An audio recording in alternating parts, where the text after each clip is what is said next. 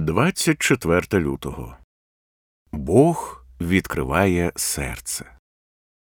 І слухала одна жінка на ім'я Лідія, продавщиця кармазину з міста Тиятир, яка шанувала Бога. Господь відкрив їй серце, аби сприймати те, що говорив Павло.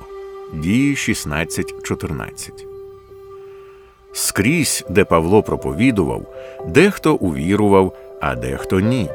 Як нам зрозуміти, чому деякі з тих, хто був мертвий у проступках і гріхах, Ефесян 2, 1, 5, увірували, а деякі ні? Відповідь, чому деякі не увірували, полягає в тому, що вони відкинули його дії 1346, тому що для кожної такої людини звістка Євангелія це безумство, і вона не може цього зрозуміти. 1 Коринтян 2.14 Оскільки тілесні задуми ворожнеча проти Бога, тому що вони не коряться Божому законові та й не можуть. Римлян 8.7 Кожен, хто чує Євангеліє, але відкидає його, ненавидить світло і не приходить до світла, щоб його вчинки не були осуджені. Івана 3.20 Маючи затьмарену свідомість, вони відчужені від Божого життя через їхнє незнання, через закам'янілість їхніх сердець. Ефесян 4.18, і в цьому залишаються. Це винне невігластво, істина доступна, але такі люди правду стримують неправедністю.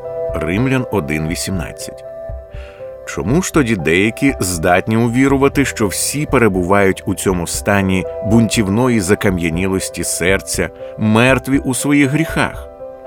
Книга діянь апостолів дає принаймні три відповіді на це питання. Одна з них полягає в тому, що такі люди призначені для того, щоб увірувати.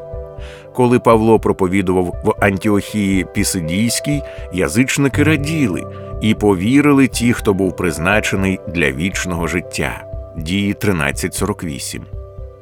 Інша відповідь на питання, чому деякі увірували, полягає в тому, що Бог дарував покаяння. Коли святі в Єрусалимі почули, що погани, а не лише євреї, приймають Євангеліє, вони сказали: Отже, і язичникам Бог дав покаяння для життя. Дії 11.18. Але найяскравіша відповідь в діяннях апостолів на питання, чому людина вірить в Євангеліє, полягає в тому, що Бог відкриває серце. Лідія найкращий приклад. Чому вона увірувала? В діяннях 16.14 сказано Господь відкрив їй серце, аби сприймати те, що говорив Павло. Якщо ви вірите в Ісуса, все це сталося з вами.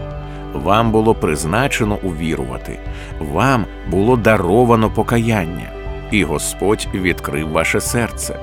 Решту свого життя вас має переповнювати здивована вдячність за те чудо, що ви є віруючою людиною.